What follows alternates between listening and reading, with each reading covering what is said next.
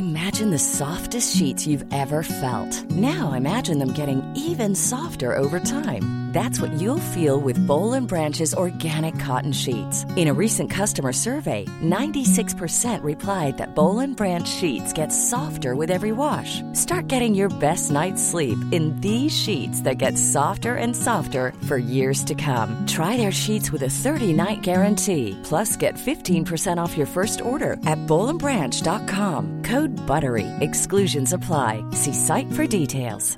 Many of us have those stubborn pounds that seem impossible to lose, no matter how good we eat or how hard we work out. My solution is PlushCare. PlushCare is a leading telehealth provider with doctors who are there for you day and night to partner with you in your weight loss journey. They can prescribe FDA-approved weight loss medications like Wegovy and Zepbound for those who qualify. Plus, they accept most insurance plans. To get started, visit plushcare.com/weightloss. That's plushcare.com/weightloss. Ever catch yourself eating the same flavorless dinner 3 days in a row?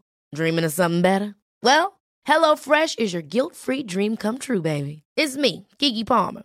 Let's wake up those taste buds with hot, juicy pecan-crusted chicken or garlic butter shrimp scampi.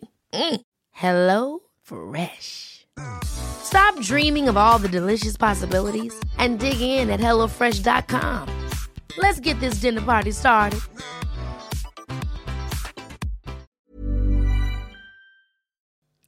There's two reasons why you're listening to this today. One, you know me and support me. Two, you're a nosy old shy. Either way, I'm happy to have you. You're listening to episode 7 of the Unedited Podcast. Do you think you can handle it? Do you think you could? Do you think you could handle it? Do you think you could? So today I am very, very excited to be back. And this time I'm back with somebody who I actually originally wanted to talk to when I decided to set out this podcast. So for those of you that do not know, I have a small business in Finglas Village. I do eyebrows and many different beauty treatments. And it's the communication and the relationships that I build with people that I love the most about my job, and I learned so much about them. And this particular lady is a client of mine, and I learned a little bit about her, and I just loved her attitude and her energy, and I just think she's an absolute force. So I wanted to share her with you today. So very welcome, Claire. Hiya, thanks for having me. You're very welcome, and I'm absolutely delighted to have you here.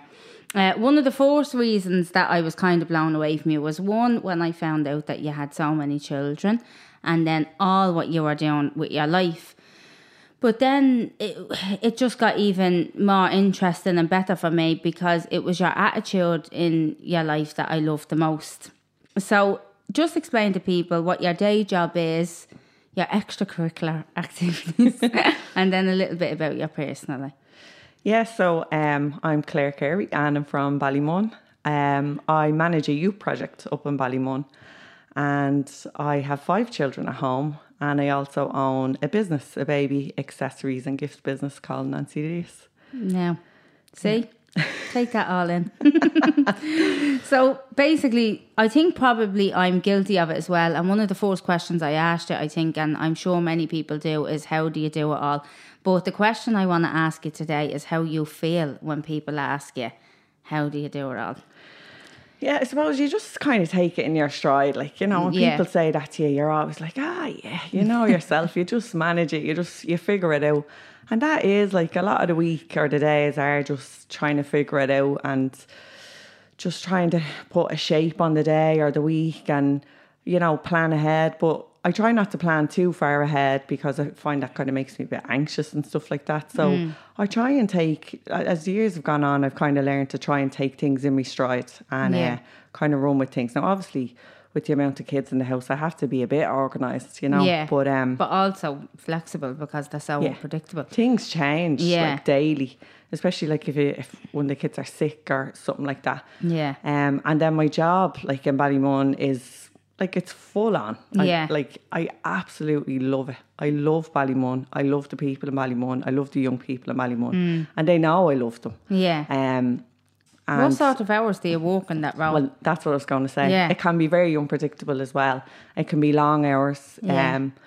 So I would go in the mornings when two of the smallest kids, two of the girls, are in creche, and the rest are in school. And then I'll probably take the afternoon off as much as I can. And then I'll go back in the evening when my partner John comes in from work, and I could be out till 9 o'clock at night. Yeah. That's usually Monday, Tuesday, Wednesday. And then the rest of the week, I'll try to finish up a little bit earlier and stuff like that. But you never know. You could get a call. I work with a lot of young people in particular that we're calling them kind of the hard to reach young people. So they're basically young people that don't really engage in other services in Ballymun, but they come to our project. So I'd work very closely with those young people, especially the lads or the young women and stuff like that. And so you could get a call morning, noon and night for different reasons. There could be something going on, or they need a bit of support, or, you know, they're trying to find housing, or they need a passport. They're usually the things they ring me for, do you know what I mean? Or they're trying to get a job, need help with a CV and stuff. So you're kind of on the clock Monday to Friday anyway. Yeah. You know, they do know I take the weekends off, so sometimes you might hear from someone if it's an emergency or something like that, but most of the time they know I'm off the clock at the weekends and they don't contact me. But so like you kind of have this like emotional responsibility to like more than 5 kids really. Like you have a whole community of kids that you're looking after. That's heavy. Yeah, it can get very heavy at times. Like, and you have to kind of look after yourself in the work as well, I find. You know, like you have to mind yourself. It can get very heavy. And there's a lot of young people like in Ballymun that just have a lot going on for them. Yeah. And yeah, you're taking on, as you said, you're taking on all their emotions all the time. And I think if you don't do that, like it's hard to be good at that type of work if you're not that type of person. Yeah. But you also have to look after yourself and look after your own kids. Like there was stuff going on there a few weeks ago in Ballymun, and there was a lot of serious stuff going on with gangs, and you know, there was guns getting produced, and there was, you know, it was getting quite dangerous. Yeah. And my own partner, John, said to me, you know, Claire, like, you have to think, you have your own kids at home that you need to go home to. You need to be safe, and you need... And I had to kind of take a little step back and say, right, that's okay. I can't drive into that area for a while, or I can't have that young person. Yeah. Because I drive a minibus for work.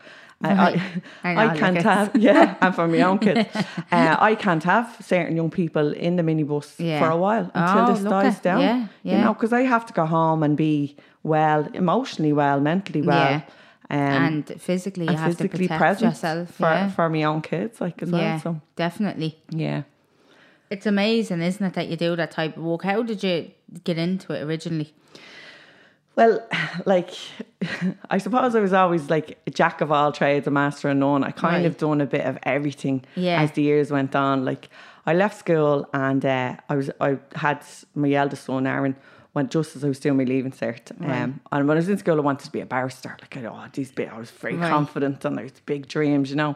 I was going to be a barrister and everything. So when I had Aaron, people assumed, oh, there she is, working class young one, has a child, you know, forget about being a barrister. So I was like, no, this is not going to happen.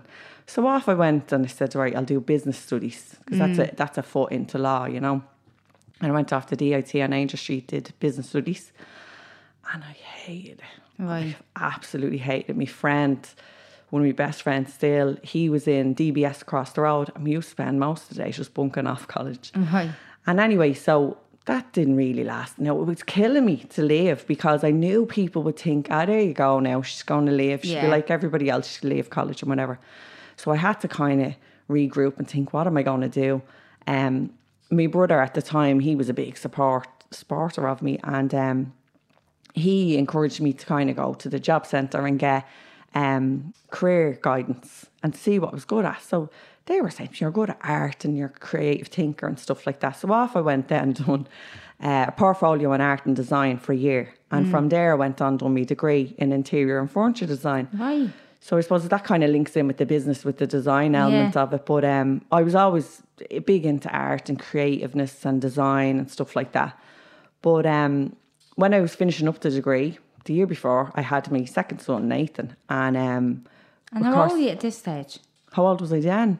Was it 25 or 26 or something when I finished the degree? Yeah. So, or maybe it was maybe 27. But finished the degree 2008, 2009, I think it was. And of course, smack bang in the middle of a recession. So there was no work. Yeah. So I had to think, now, how am I going to recreate myself again? Like, you know, what am I going to do? Right. So off I went and thought, I'm going to be an art teacher. So I started volunteering in the local Youth Reach and down in my old school in Margaret Edwards doing art teaching. And I done that for about 6 months, thought I was going to be an art teacher. Went for the art teaching course in NCAD and I didn't get in. And I was absolutely devastated. I was like, what am I going to do? But anyway, during my time working in Youth Reach, I absolutely just fell in love with those type of young people, those kids. Like, I still see some of them today. That was like, Jesus, 2009. And I still see them and they chat away to me and everything. But there was just something about them. Also, but you know what? I just have to stop you there. There was obviously something about you because, like, you have two sons at this stage. You're 27. You're from Ballymun originally. Yeah. So, like, you know, majority of people coming from a disadvantaged area wouldn't really have many supports available to them. So, like, you said your brother was a great support to you. So your family life, was that, like, where you're from, like, a good, supportive kind of solid home that gave you that kind of, like, for, you know, that foundation, really? Yeah. Well, I suppose there's a couple of things you've mentioned there. One would be my brother. But unfortunately, in 2008, the same year that kind of was leaving college, same year I had my son, actually, my second son. My brother died at 21 in the February, and my son Nathan was born in the October. Right. So with all this kind of going on, now that was absolutely devastating. Like 21, my best friend, such a supporter, such a, like, so he was brilliant, like, to me. He was my best friend, but he was what, like, I would class as a typical Ballymun lad. Right. You know, he was in trouble. He dropped out of school. He was out with the lads on the blocks. He started robbing cars and all. And he just kind of went down that road. But as you said about the family part of it, the supporter family, I was thinking about this today. And, like, we weren't that type of family. I didn't think... the type of family we would say, I don't know if this is something that you say in town, but we'd kind of say that we were ghetto snobs.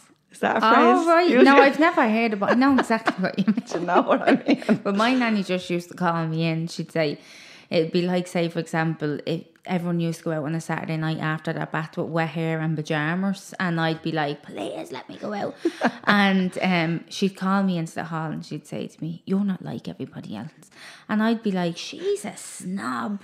I am like everyone, you know. But in actual fact, I wasn't. You know, I just wasn't. You know, there's just some, I think sometimes, like, depending on your family unit or if you're from a certain place or whatever, there's always a couple of people that are just kind of reaching that little bit. Yeah. You know, and I suppose it's just a natural drive. But when you're talking to me, I kind of definitely picked up on the fact that you might have been one of them. A ghetto snob. Ghetto snob. Well, I do class it as what my nana has is she always has Kerrygold butter. Right. In her butter dish. Right. And a spare block in her fridge. Yeah. So to me, that's a ghetto snob, you know. You that's go doing well. You know, your socks are always snow white. Yeah. Your Kerrygold is in your fridge. You know what I mean? You're made. But we were like, you know, we weren't a family that was like, there was no drugs, there was no drinkers, there was, you know, we were just a normal family. My ma looked after our house like something fierce, do you know what I mean? To me, we were just a normal family. But looking back now, because I work with lads who would have been like me brother Sean, looking back, our dad died when I was 11. So I just feel like my brother, like I get that sense from lads now where they're reaching, they're looking for something. You know, they're looking up to the older fella who sells drugs on the corner or whatever the case may be. And I just found that was like my brother. He always looked up to the older lads. He wanted to be liked. He wanted to be like them. Yeah. And I think he was always just looking for something. And then, I don't know. I think in a way, it can be kind of circumstantial too. Like, I remember being a kid and there's definitely elements of my childhood where I would have looked at people that were, you know, like, you know, carrying on Barbarous or whatever. And I definitely did get involved. But I remember there was one girl who used to come into the flats all the time. She'd moved out, she bought a house and she got married and she had a car. And when she'd come in, it'd always be like, oh, Pamela bought a house. Oh, Pamela bought a car. And I remember them kind of talking about our lady, like, who she thinks she is, sort of thing, you know, like, I'm supposed, like, you know, when you're just doing what you can, you're doing your best and you're trying to provide for your kids, and the young one that used to live in the flats is coming in after a bite, you know, it's a bit kind of like, I don't know, off-putting for the women or whatever. Yeah. But I used to be there going, I'm going to be like Pamela. You know, like I was like, I am going to be like Pamela. Yeah. And but then there was elements through my teenage years where I'd go off and be wanting to be like somebody else and all, you know. So, but then luckily as I got older, I met certain friends and me now husband and all them influences and stuff kind of guided me to where I am now. Yeah, so exactly. I suppose you just kind of, you have it in you, but then you fall into it. Does that make sense? Yeah. I know what you mean, Like I feel the life I'm in now, I was always going to be there. Yeah. But there was definitely a stage in my teenage years that I could have went either way. I feel like as well, like coming from a disadvantaged area or working class community and being a woman, like even just being a woman, but then being a woman from a disadvantaged community, like it's so hard. Yeah. And I see it with the young women that I work with in the project, like they're always, there's so much pressure on them all the time. It's nearly like there's a push for them to fail. Yeah. You know, that kid that wanted to be a vet when they were in school and now they work in the local spa. Or do you know what I mean? Yeah. Like there's always that. And I don't know whether it's a self-sabotage, whether it's circumstances. I actually feel it's confidence a lot of the time because like I've had them struggles.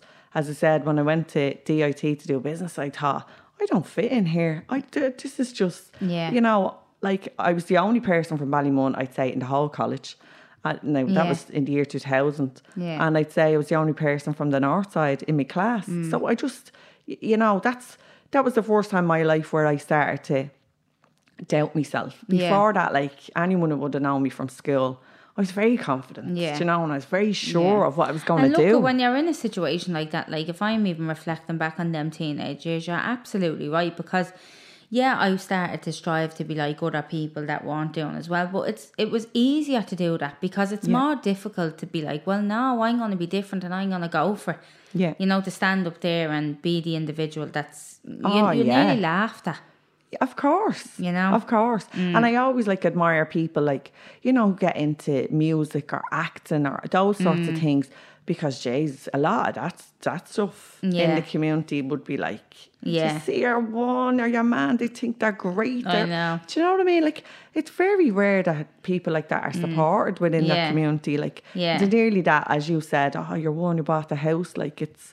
Yeah, and it's like it's refreshing to hear you say that actually, because sometimes I feel there's, you know, you don't want to come off like you're offending your community or where you've come from. Yeah. But in a way, like a lot of people within certain areas can become sort of like institutionalized within that way of life. Yeah. So nearly when they do make it, they're kind of going like, you know, I'm proud of where I come from and da-da-da-da, but they never actually do speak about the negative effects of the mentality of the people in that area. Yeah. You know, nearly our fear again of what people are going to think of them. Yeah. You know, this is not a conversation where you're in any way, you know, want to offend anybody or, you know, but I do feel like people are nearly afraid to touch on that subject of that. Yeah. Yeah. And I think I probably wouldn't even still think about it as much, only the fact that I still see it with the young women in the project. Like, it's, you know, it kills me. You know, they get to an age and they just nearly think, well, what else am I going to do?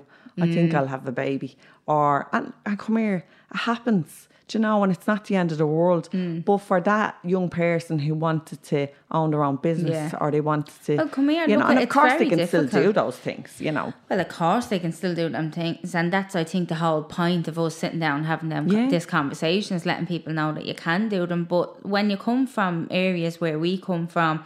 You're dealing with things a lot earlier on than what you really should, or you're experiencing things that some people never experience. Like you might have drugs in the home, or you know you've lost your brother very young, and obviously that can happen loads of times. But there's just it's more common within those areas. Exactly, for these things to happen, and you know, because like I mean. I'm 41 and for the level of trauma I've experienced, I'm bleeding sitting down doing a podcast. Do you know, like, it can be really, really heavy. Yeah. So it makes it harder to push forward and to reach for them things and to try and instill that confidence in yourself. Definitely. So what does the project do to try and get the girls going? Yeah, well, different things. Like, we run different groups. I had set up a young women's mental health group. Right. But I had to take the words, it was funny, I had to take the words mental health out of it because they didn't want to come. But they came to all their other groups. Yeah, so yeah. They were coming to their group on a Monday and a Friday, but they wouldn't come to Tuesday because that was about mental health. And I was laughing because I was saying... Such a rename. I just the young women's group. Right, just took mental health out of it. Yeah. But the funny thing is, we were talking about the same things all the time. I just thought we'd have a focus on a particular day, but that wasn't really working. But it's about the conversations, you know what I mean? You're always pushing them and probing them and, you know, trying to build their confidence. And it's another thing of like women like that, like they need to feel like, because I know even being one, that you need to feel like you have your shit together, you know, like, because you're dealing with a lot of stuff. So to even go into a women's mental health group is kind of admitting the vulnerability as well. You know, you're kind of going in there and going, actually, do you know, I'm not okay with all of this. Yeah. And that's really hard to do. Yeah, yeah. Because in actual fact, you're walking around saying, yeah, I can handle it. Yeah, yeah, exactly. Yeah. And some of them, like, they've had so many traumas. Do you know what? Like, as we've just said, like, we've experienced traumas. Mm-hmm. And then, you know, some, they're a lot younger than us, but yeah, the trauma that they've experienced, you're like, oh, it's not right. It's not right at that young age to have had to have put up with some of the things they've had to deal with. So it's not, I never look back. Luckily, like, you know, I so many highs in my life, great family, and, you know, and I have experienced certain levels of traumas and stuff like that, but I love all the in between stuff. Do you know, like the experiences, the life experiences after giving me, like, even now at this age, I really feel ready for anything. Like, even going through it, you know, I'm now going through a potential loss, and it's inevitable, and That can be hard, and it's scary, especially when you've experienced it already. And now I have even more pressure to keep things together because you have a responsibility to your family. Exactly. But the learnings that I've learned throughout all of them years and all them experiences, like, I don't think, had I not have it went through all of that stuff, would I be as strong and able and capable as what I am now. Do you know, like, so... Yeah, definitely. Yeah. I see, like, it's brilliant that you do that sort of work, and there might only be, what, 1 in 10 that it, like, what, you know? Yeah, I know. We always say that. You'd be like, you can't save them all, but you'd be like, Jesus, if I could save 1 or 2 of them, you know, I'd be doing well. And look, there are success stories, you know, like, I bumped into a lad who works down in Tesco's, and he was like, oh, I work here full time now, Claire, and I'm doing great and all. And I was like, that's great. And he's like, are you still up there fighting the good fight? Like, his little outlet. And I says, you know, someone has to do it. And he says, well, you know, it works for some of us, Claire. And stop, my heart nearly jumped down my chest. And I was like, but like that's a win for him, having a full-time job. Like, he was involved in lads that, like, and now in big trouble, and now he's not. He has a full time job. You know, one of our other lads who was, he was heading down an off road. Now he's doing his apprenticeship in plumbing, and he's gone up the north now to do that part of it and all. And you know, so that alone. So with all that being said, right, it's like. You take all of this from your work, you know, and you sound like you absolutely love it and you're all for it. So why did you feel the need to start a business? So you started Nancy DS. Yeah. Explain the business for us. So it was probably, I was on maternity leave. So Nancy is the last baby. So she's 2. And when I was on maternity leave, I was like, when I was in school, actually, my business teacher used to always say, you'll own your own business someday, you know, and I was like, but I always wanted to kind of do a bit of everything, you know. Yeah. I'm always like, looking for the next thing to do. So, of course, what else would I be doing on maternity leave? Only looking for something else to do. Yeah. So I decided I'm going to set up a business, baby products. And, you know, because I was shopping for baby products constantly online, looking up different things. And I was like, oh, do you know, like, I'd like a shop now that had that and I had this, and or I could design these things because I had experience in design. So I was like, you know, I could be designing different things, and and whatever. So I was just ticking along, going, you know, trying little bits and bobs, making homemade things and designing things and getting them in. And I was just kind of pottering along. And then my cousin says to me, there's Arnott's are doing a thing called Pitch 21. And it's, you know, you could get your business into Arnott's and all. And I was like, here, that won't, it won't be me, you know what I mean? But I says, I'll throw in the application anyway. And I had to go do a pitch and all. It was like Dragon's Den. And I was thinking, sure, isn't that a great experience? Isn't it great for people to see my product? And an idea, really, because I was nowhere near as far along as the other businesses were. But I got into the final and I got my products into Arnott's for Christmas. Deadly. Yeah.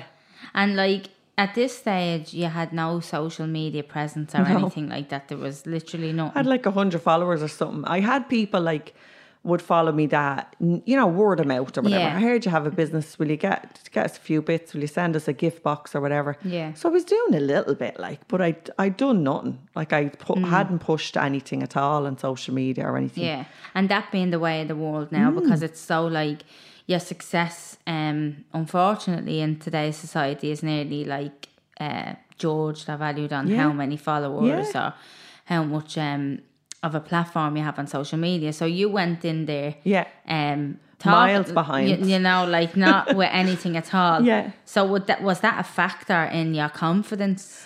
Oh, definitely. Like I went in the other businesses, some of them had thousands of followers, some of them had tens of thousands of followers, and they just seemed so confident and so sure about what they were doing. And like that, like this very same as going into business college when I was 19, I just felt like, what am I doing here? Like these are, like there's a lot of middle class people and I'm going in with my Ballymun accent going, what am I doing? Like I haven't got a clue what I'm doing. So stressed out. I was so stressed out for so long doing it. But so what kept you going in it? I suppose like I don't like to fail at things. Like if I put my mind to something, I'm like, right, I'm going to see it through. Yeah. So I just kind of kept going, trying not to think too far ahead, thinking day on day and just trying to kind of push myself. But I'm disappointed in a way because I feel like I didn't make the most of it. I should have maybe took time out of my other job to focus on it, you know, or different things like that where I could have really kind of given it 110%. But I just felt like I was on autopilot the whole time I was there. Yeah. I was just trying to do everything. Yeah.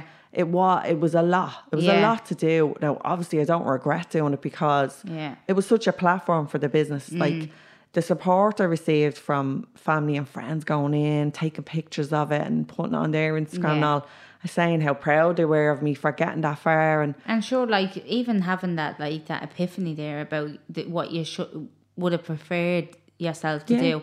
Like you know now what you're setting out to do with your business now, so it was a great learning experience for you in a way, like you know? Definitely. Like it's just unfortunate, like I do think, Jesus, if I'd have been where I am now with the business going into it, it would have been a completely different experience for me. Do you know what I mean? Yeah. I just felt like I was always playing catch up compared to the other businesses, but that was equally because a load of different factors. You didn't prioritise that business in your many things to do. And obviously a little bit of imposter syndrome there as well. 100%. And getting in your own head, like, you know. That's where it creeps back in again, you know. Like you can put all these things in place to try stay positive and keep your mindset and your own mental health in as good a shape as possible, you know. And I do those things, like I go to the gym and I spend time with my family and try to spend time with my friends, you know. You try to do them things, but it's hard, and those doubts get back in your mind again. It's hard. You're listening to that little voice saying, Claire, what the fuck? Like you're just a girl from Ballymun. What are you doing in Arnott selling your products? Like, and now that you know, like, so next time you're going in, you're pitching your business again, or the next move that you make with this business, because I'm assuming it's still all go. Oh yeah, full throttle. Yeah. So I just got to 1,000 followers there today. Congratulations. Yeah. But I love that that's not the sole focus of your business. Like you do it because you enjoy doing it. It's not about a social media platform. And I think the reason that why I wanted to bring up that point as well is because there's such emphasis on having a social media platform. You don't necessarily need it for your business to succeed. No. Or it doesn't that doesn't rate your business. No. Do you know, yes, it can help. It helps drive my business all the time. Yeah. It's nearly like a portfolio, you know, like word of mouth drives my business. And then if people are like, oh, very good, I'll have a look at it. It gives them an opportunity to have a look at the work and feel comfortable before they come in. So it's a great helping hand, but it's not the be all and end all. And it definitely wasn't for yours. No. Yeah. So what's next? How can people purchase your products, or where do you sell them? Yeah, well, I'm online, nancyds.com, nancyds.com. And I'm on Instagram, nancyds baby. I literally just finished up in Arnott's last week. They kept me on until July, so brilliant. I literally finished there last week. So yeah, it's like thinking what's the next move going to be. You know, people were saying to me, but would you not approach different types of shops and stuff like that? So yeah, you know, and it's a gorgeous brand. The products are absolutely beautiful. But funny enough, that's one thing that I was always confident about was the products. Yeah. I was never worried about the products. It was just me. Yeah, it's funny. And I was like, I'm not a salesperson. Yeah. I'm a designer. But what's the difference between so many of us would sit there with an idea for a brand or a product or a potential new business, and there's a huge difference in having an idea and actually turning it into something. Yeah. That's a big leap. You know, you should be really, really proud of yourself. Yeah, it's mad because people say, that's such an achievement. That's all anyone ever says about Aaron. It's like, that's such an achievement. Huge. And I'm like, Jesus, yeah, it actually is. Coming from just having an idea. I don't know. I think if something clicks in your head and you're clear about that part of it, me, that was the easy part. It was I knew what I wanted the brand to look like. Everything down to the colours and the... how it would be photographed and the types of products and what the products would look like and what they wouldn't look like. You know, I wouldn't just sell something because it was trendy. I had to fit in with the brand. That was kind of the easy part. I was thinking, now that, you know, we've realised that social media is an important part of my business. I do want to set up a TikTok that would be, maybe a help to people setting up a business. Right, because there's a lot of things, practical things that I hadn't got a clue about. Yeah. And it's Arnott's pushed me to the next level in that regard. I would have been still picking out different colour shoes and all now. Do you know what I mean? But Arnott's pushed me in that regard, insurance and bank accounts and, you know, those sorts of things that, you know, you don't really know until you're kind of in the thick of it. Yeah. That's brilliant, but that's an element of you're not so 9 to 5 coming through there. Your natural ability or you're naturally drawn to helping others. Here's a business that you've set for yourself, something that you personally wanted to do. Yeah. But yet now you want to transform that into helping and guiding people start their own businesses. Yeah. It really genuinely just comes natural to you, doesn't it? I think it's just in you. And I do feel I wanted to set up a business, but I also, that part, I wouldn't want to have a business and just be driving it just for profit. I've always thought, wouldn't it be great to employ local people, say, local young people, if the business grew? Yeah. Or that, help others set up a brand or whatever. You know, I'd love to be like that, or a mentor for business owners in the community. I'd love to be doing something more focused around Ballymun and business and either employment or whatever the case may be. But I think that's just in me that I'd have to feel like I was giving something back. Yeah, as well. Brilliant. It's funny how the more we're talking and the more I learn about it and stuff. On my initial meeting, which is, I said, it was oh my God, you have 5 kids. How do you cope? And it was, in fairness, it's huge that you have 5 kids, but you're so much more than that. Yeah. I hate the phrase, I've seen people put on their Instagram, momtrepreneur. And I'm like, you're an entrepreneur who's a ma or a mother or whatever you want to call it, but you're an entrepreneur. Yeah. But you're a ma, try and dull it down, you know what I mean? You're a ma, but you're a mother to those 5 people. Yeah. You're not a mother to all the rest of us. Do you know what I mean? You're so much more than that. That's just one element of your life. Rightly, it's the most important one to you. Of course. But it's not, it doesn't define who you are, like, as a person. Yeah. And it's hard to, you know yourself, it's hard to get the balance sometimes as well, and the guilt sets in then, you know, am I spending enough time with my own kids? Am I doing this? Am I doing that? Like, it was something funny yesterday, the kids kept saying, because they were on their holidays, they were like, will you make cupcakes with us? And I was like, yeah. And the day was getting away from me. So I went up and I bought a tray of cupcakes already made. Right. And then I went down, they had their sprinkles and all. I was like, right, whip up a bit of ice in there real quick. Yeah. Throw that on the ready-made cupcakes. And they put their sprinkles on top. They thought this was the best thing ever. But I was like... Well, I think that's the best thing ever, because right, like, in actual fact, you bake them cupcakes and they do nothing but moan until they're ready. Yeah. So in fairness, that was a great one. You should put a TikTok up about that. Yeah. Oh, I love it. But yeah, sometimes you're cutting corners trying to do things like, you know, to try be the best for everybody. Yeah. You know. Yeah, I totally get that. I feel like that a lot of the time. Like, just trying to do everything. You want to kind of achieve like your own individual goals, and you still want to feel like yourself, and like there's still that young person there just reaching. So is it just you and your husband that like rotate this whole orchestra, or do you have other family support? So? Well, pretty much. Well, the way we kind of do it in our house is everybody has a job, and I'm lucky enough, Aaron is 22. And then we've a 13-year-old Nathan, and then we've the smaller ones, so Shay, Molly, and Nancy, and they're 6, 4, and 2. Right. So the two older ones have plenty of little jobs that they have to do. But I suppose in regards to juggling work and stuff like that, I wish I was lucky enough to be able to say I have my mum to help me, but unfortunately she died of cancer in 2015. Mm. Now we do have extended family that will help out in times that, you know, when something comes up, a hospital appointment or whatever. Of course, they're always offering. But I don't have that regular support that I would have had when my mum was alive. Yeah. Where, you know, you could say, well, at least my mum has them Tuesdays and Thursdays. Yeah. We don't have that. So you lost your mum, your dad and your brother. Yeah. Yeah. You're bleeding deadly. I have to say, you know, honestly. Like, the amount of times that I've sat and... felt a bit sorry for myself about my own losses. Like, when I sit here and talk to you now, like, deadly. Well, look, the thing, I was thinking about this because I was like, I didn't know whether to talk much about loss in this. But the thing I think with losses is, like, what I think has shaped me personally. So you can see it, the core reason I got into youth work would have been because of my brother. Yeah. You know, I'd had no experience with that type of life if it wasn't for my brother. Yeah.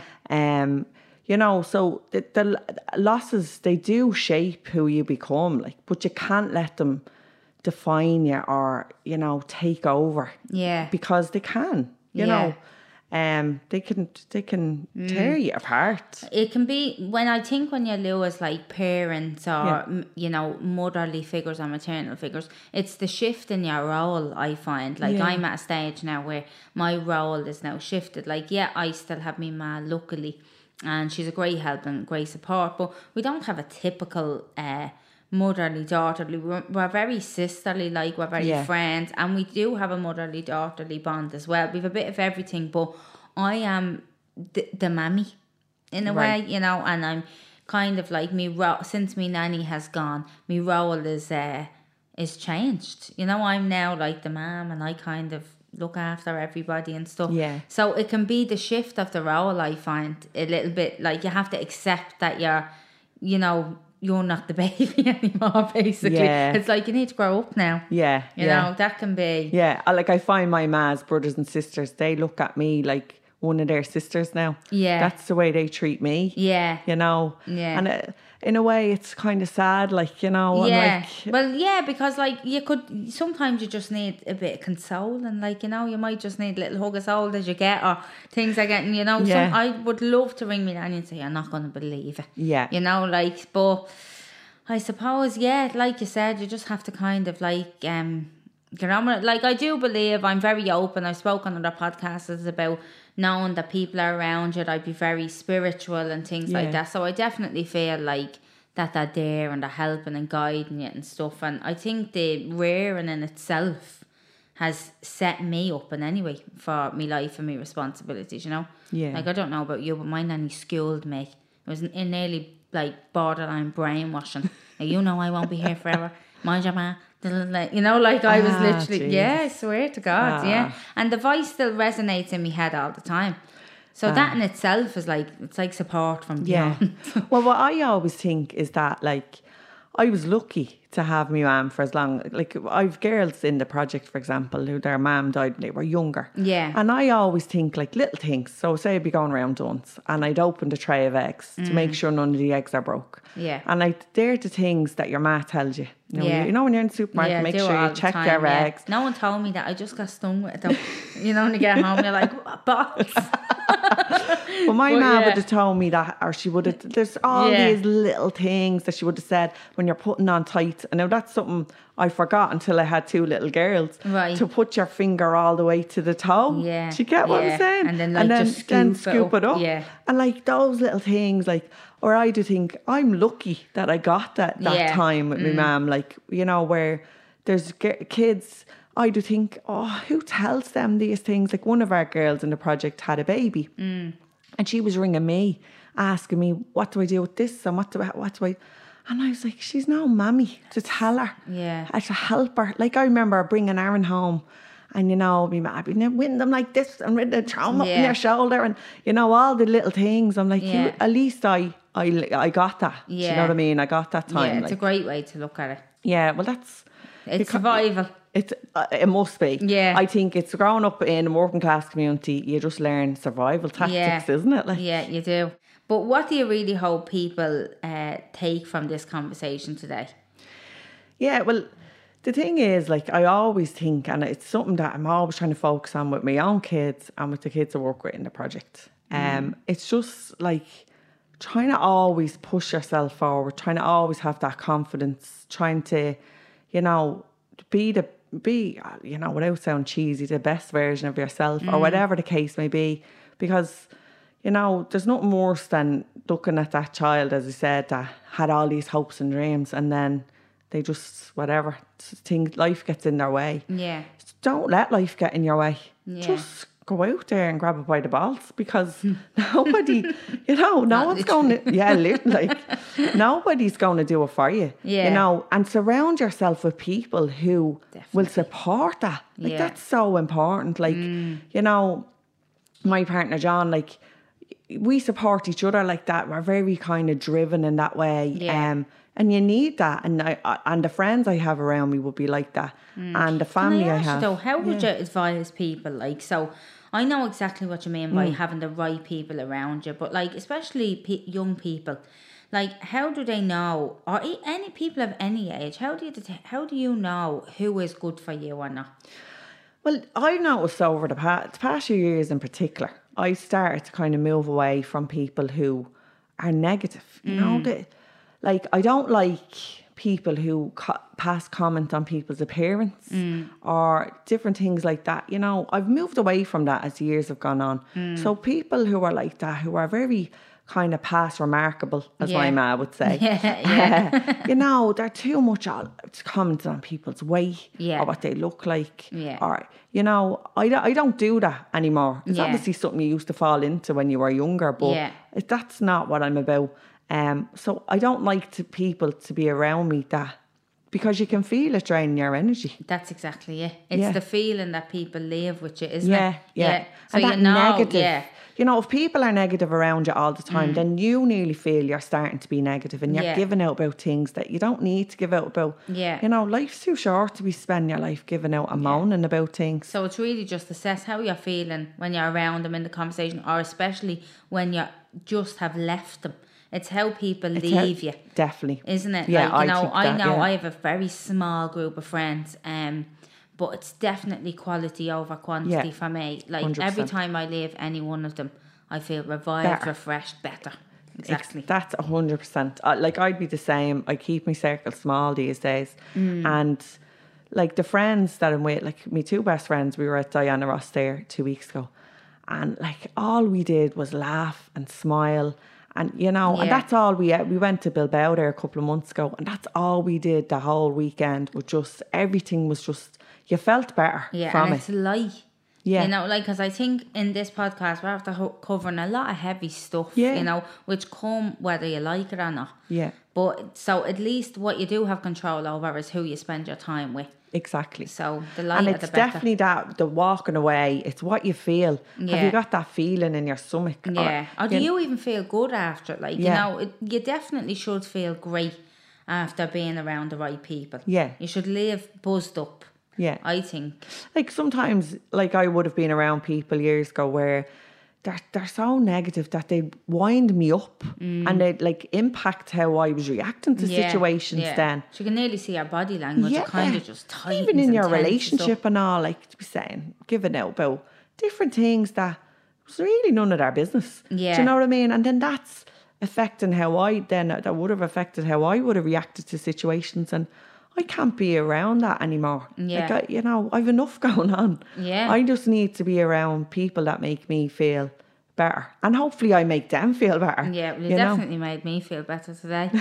I'm telling you, it was brilliant. And I knew this chat was going to be good. I knew people would take a lot from you. But I really only tipped the surface with you when I met you a couple of times in the shop. Yeah. Like, chatting to you today, like honestly, just delighted that you came. Thanks so much for doing it. Thanks. Now, before we finish up, have you gotten any mantra? Yeah, well, I was thinking about it. My Nana, she, of course, she has all these little sayings that Nana say. Yeah. But the main thing I'm always telling people about my Nana is that she knows how to look after herself. And that's one thing that I take from her. Oh, I love her. Oh, my God. Like, she's ridiculous. She never washes her own hair. She goes to the hairdressers on a Wednesday and a Saturday. Right. The hairdresser does her hair. She puts tan on the ends of her legs because she wears 3/4 bottoms. She gets her eyelashes and her eyebrows. Just cut in the corner too. Oh yeah, just cut in the corner. That must be where I learned it. She gets her eyebrows and her eyelashes tinted. Right. She's actually asking me about Revitalash. She wants to grow her own eyelashes. Yeah.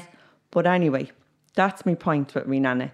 She knows how to look after herself, and she always does it, no matter what. She's only on her pension now, but that's no matter what, she will always look after herself. And that's one thing I've learned, is you have to look after yourself. Well, see, that's the sole purpose of the nanny mantras, because that era of women, they were doing self-care before it was even a thing. This is it. You know, like, definitely, we can all take a little bit of that, taking a bit of time over yourself. Definitely. Getting your eyebrows and your eyelashes tinted in a beauty salon.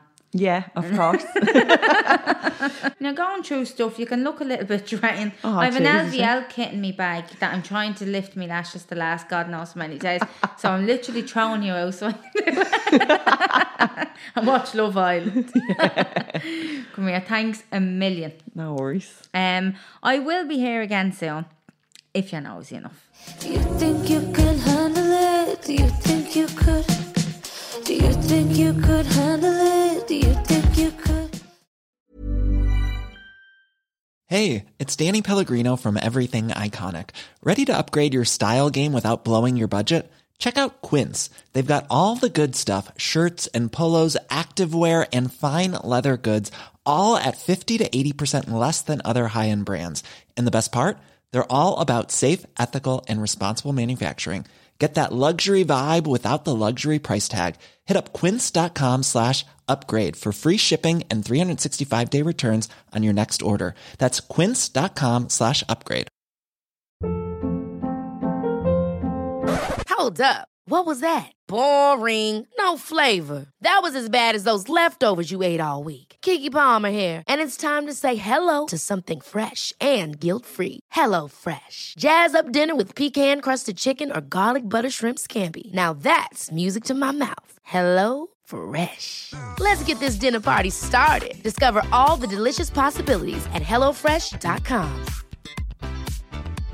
Imagine the softest sheets you've ever felt. Now imagine them getting even softer over time. That's what you'll feel with Bowl and Branch's organic cotton sheets. In a recent customer survey, 96% replied that Bowl and Branch sheets get softer with every wash. Start getting your best night's sleep in these sheets that get softer and softer for years to come. Try their sheets with a 30-night guarantee. Plus, get 15% off your first order at bowlandbranch.com. Code BUTTERY. Exclusions apply. See site for details.